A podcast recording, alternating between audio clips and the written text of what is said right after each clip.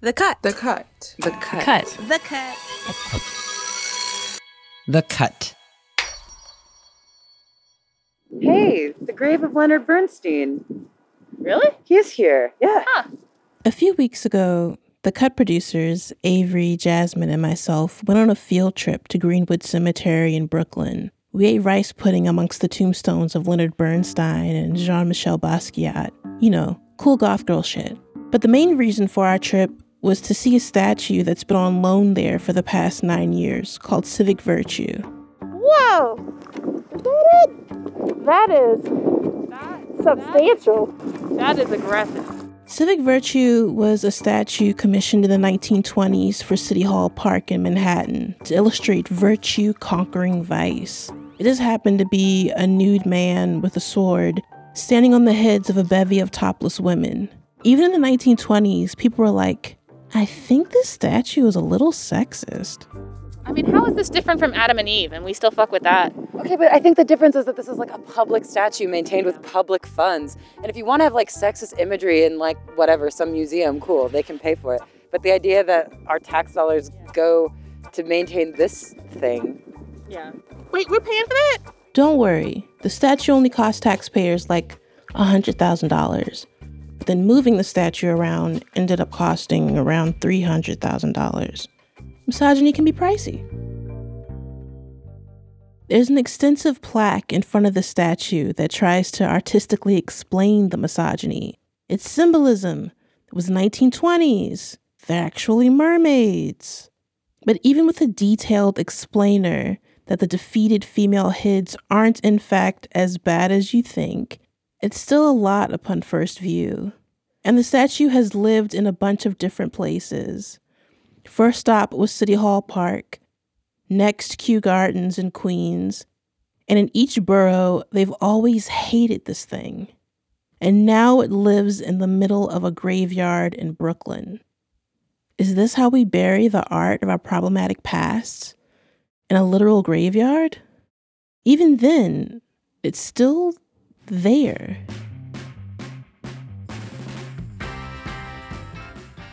Recently, I moved into my first grown up apartment. Like, no roommates, leave wet towels on the floor, dance to Janet Jackson half naked in my living room kind of apartment. And I needed artwork. I've been buying vintage movie posters to hang in my living room.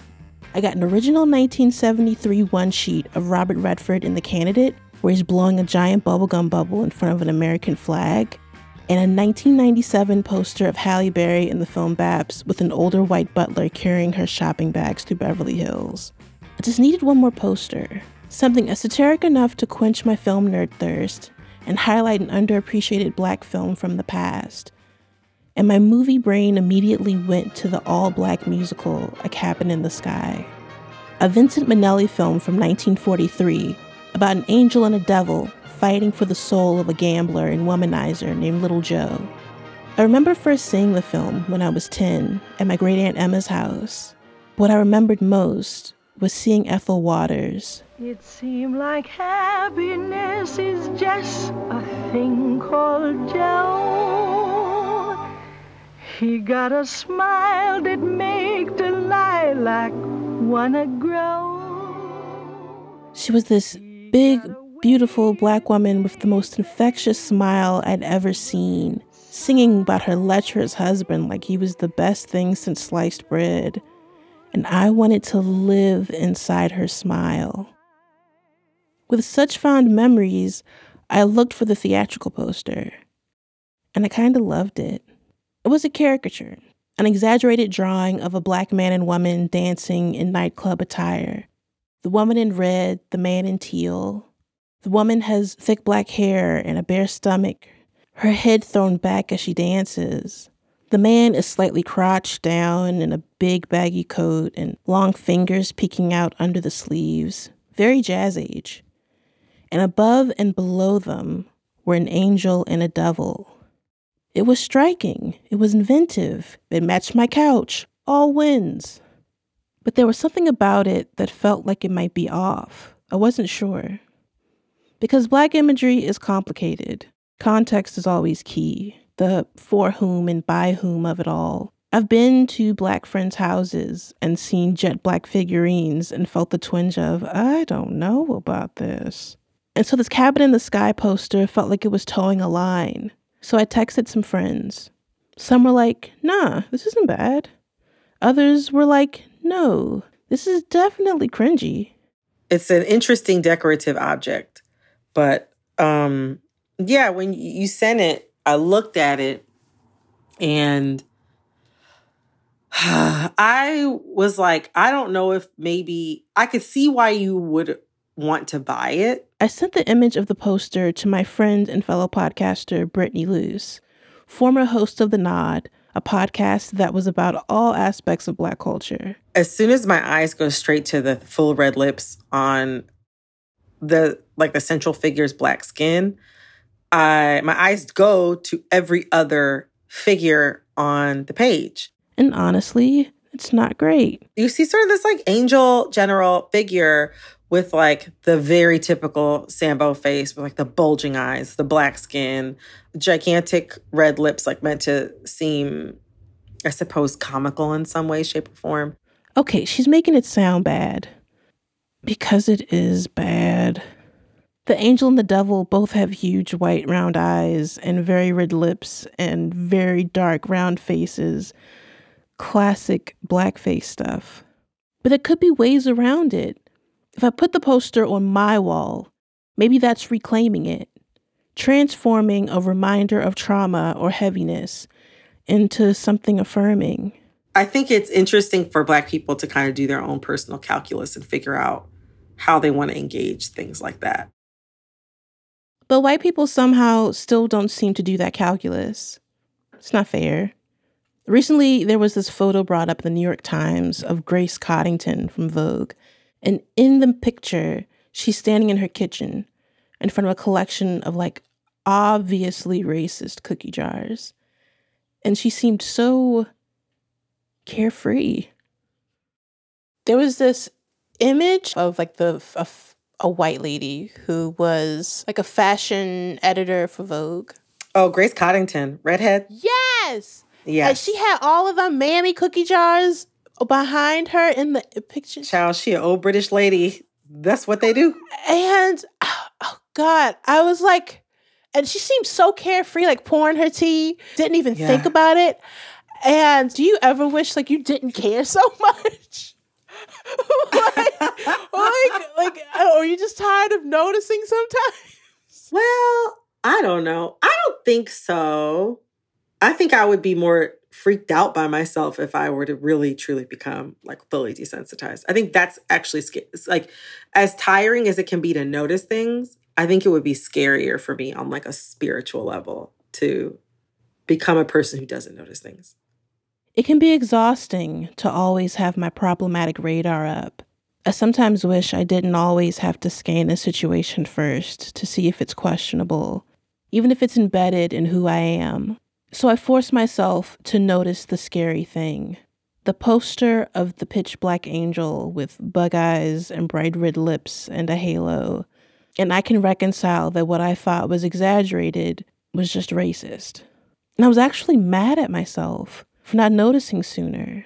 I've studied black cinema. I know its history of racist representation. From Birth of a Nation to The Jazz Singer to those jive talking crows in Dumbo. Well, but we's all fixing to help you. Ain't that the truth, boy? Well, that's Yeah, oh, your yeah, that's you're right. That's right. You want to make the elephant fly? I know this stuff, and I tend to be sensitive to it. But something about this poster felt different. It's a piece of history. Why do I want to hide from it so quickly?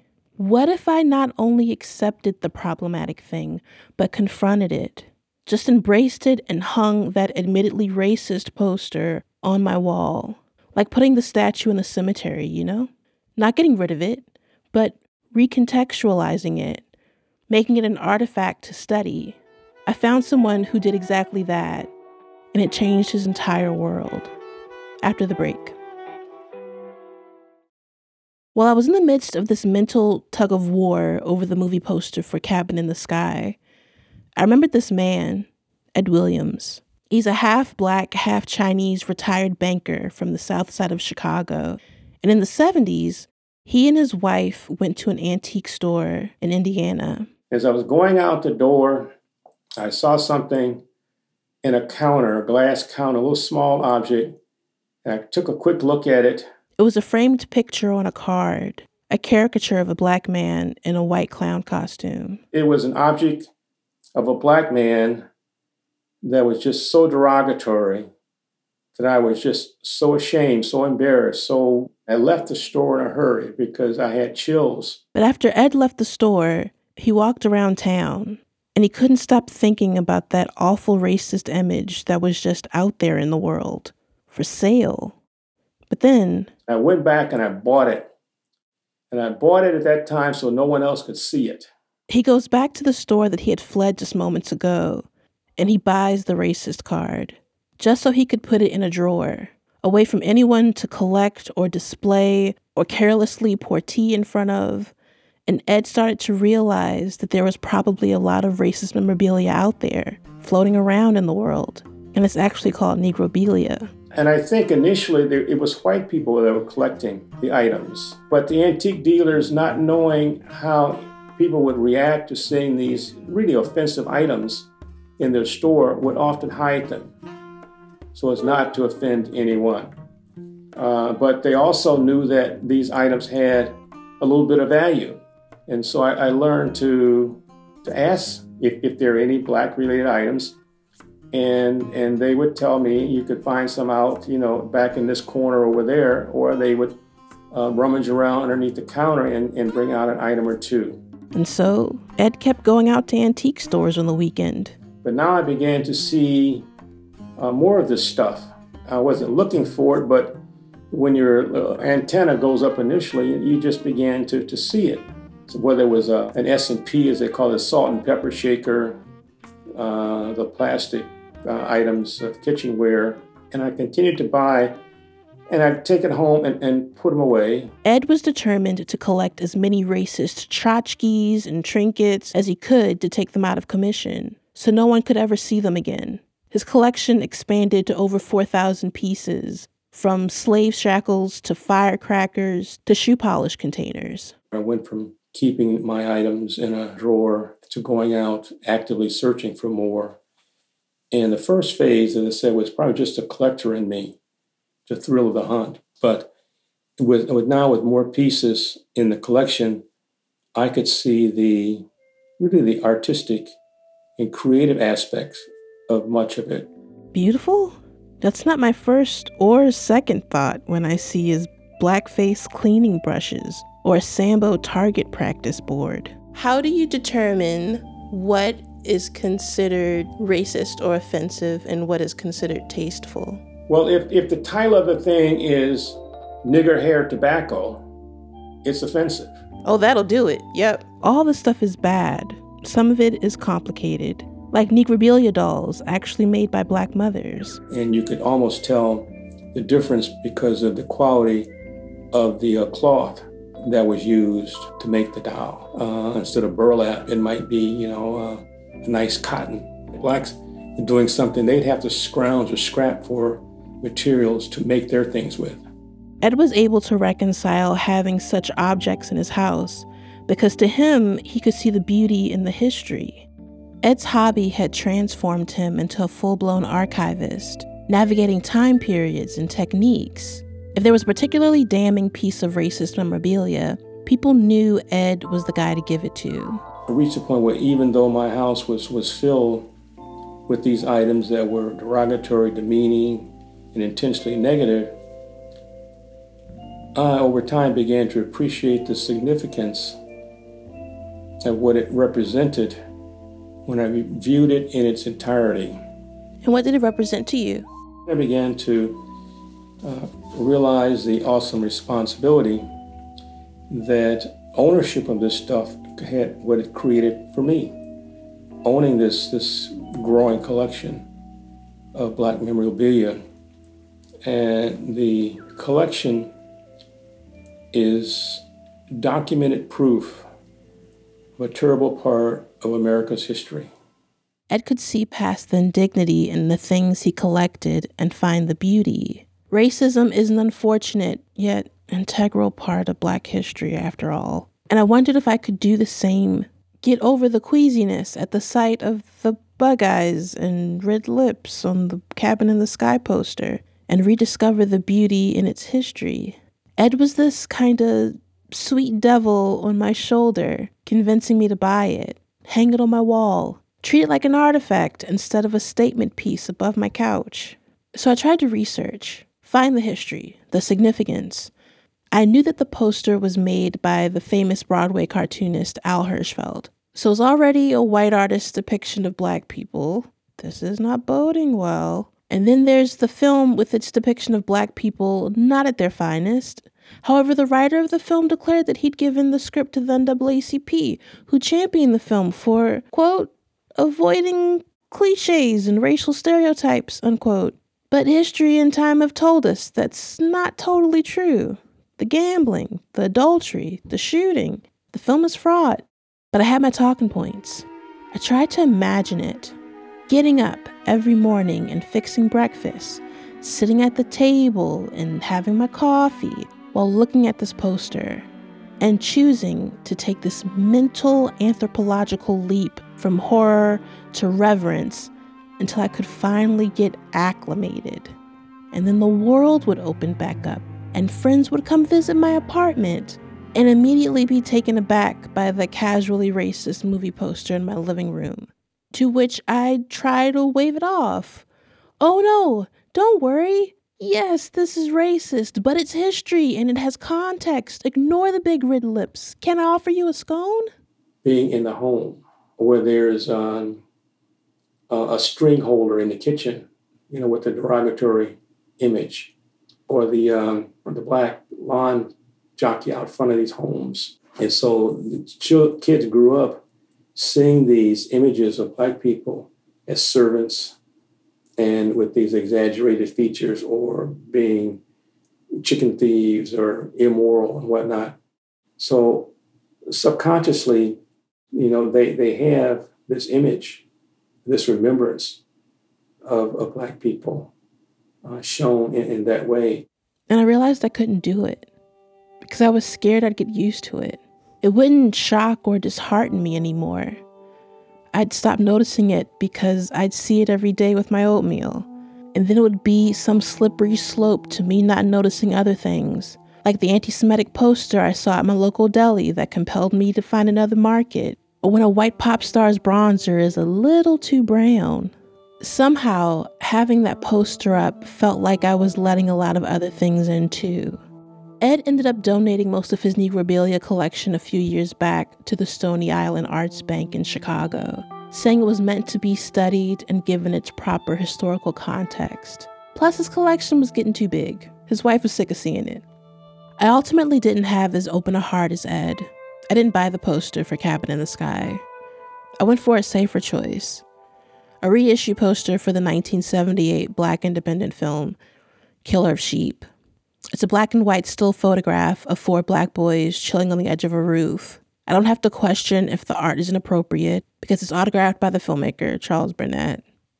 I don't have any ethical questions about the film because it's beloved by filmmakers across the board and the NAACP. But most importantly, it was something I could get used to.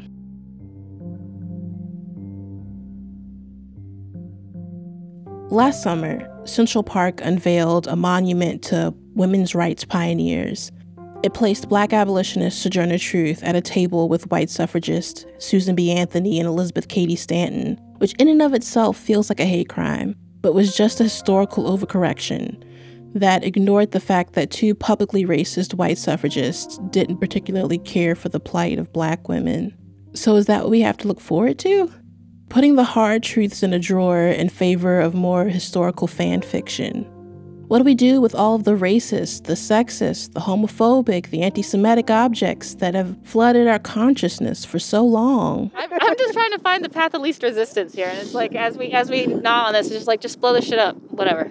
As Jasmine, Avery, and myself stood in front of Civic Virtue, we tried to think of possibilities for other statues of its ilk, and failing monumentally. What if we make a new category of museum and call it the Museum of Our Problematic Pasts? And it's just full of stuff like that. And it's like it's a place where we can keep it, we can refer back to it, but it's like thematically joined by the fact that it's problematic. And then you go there to learn about it. And then you come out more woke. You know who tried that? The Nazis.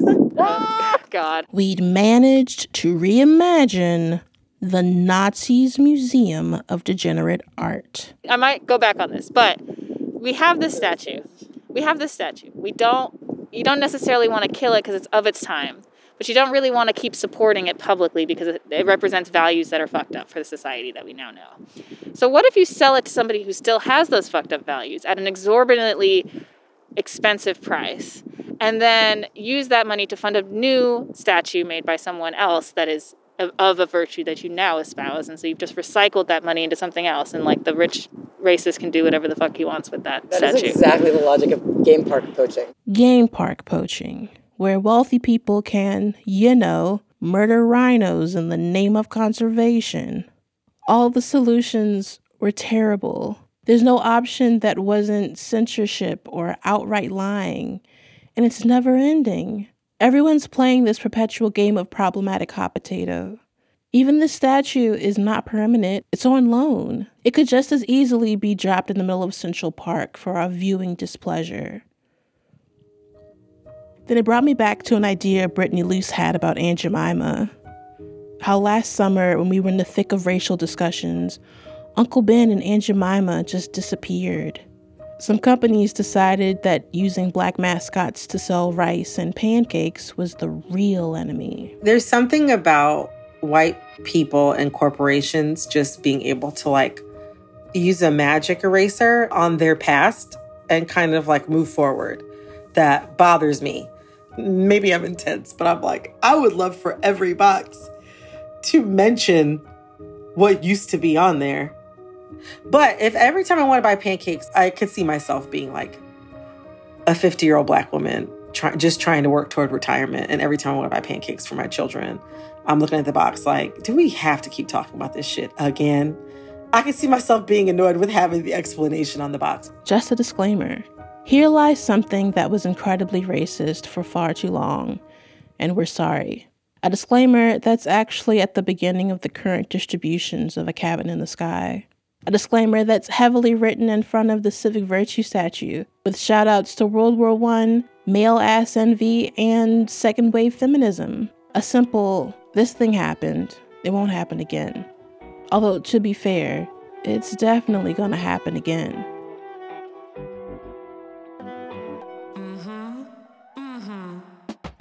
This episode was written and produced by me, along with Avery Trufelman and Jasmine Aguilera, edited by Kelly Prime. Our executive producers are Hanna Rosin, Stella Bugbee, and Nishat Kurwa. Mixed by Alex Higgins. Special thanks to Theaster Gates and the Stony Island Arts Bank. The Cut podcast is made possible by the team at New York Magazine. Subscribe to support their work at thecut.com slash subscribe. I'm B.A. Parker. Thanks for listening.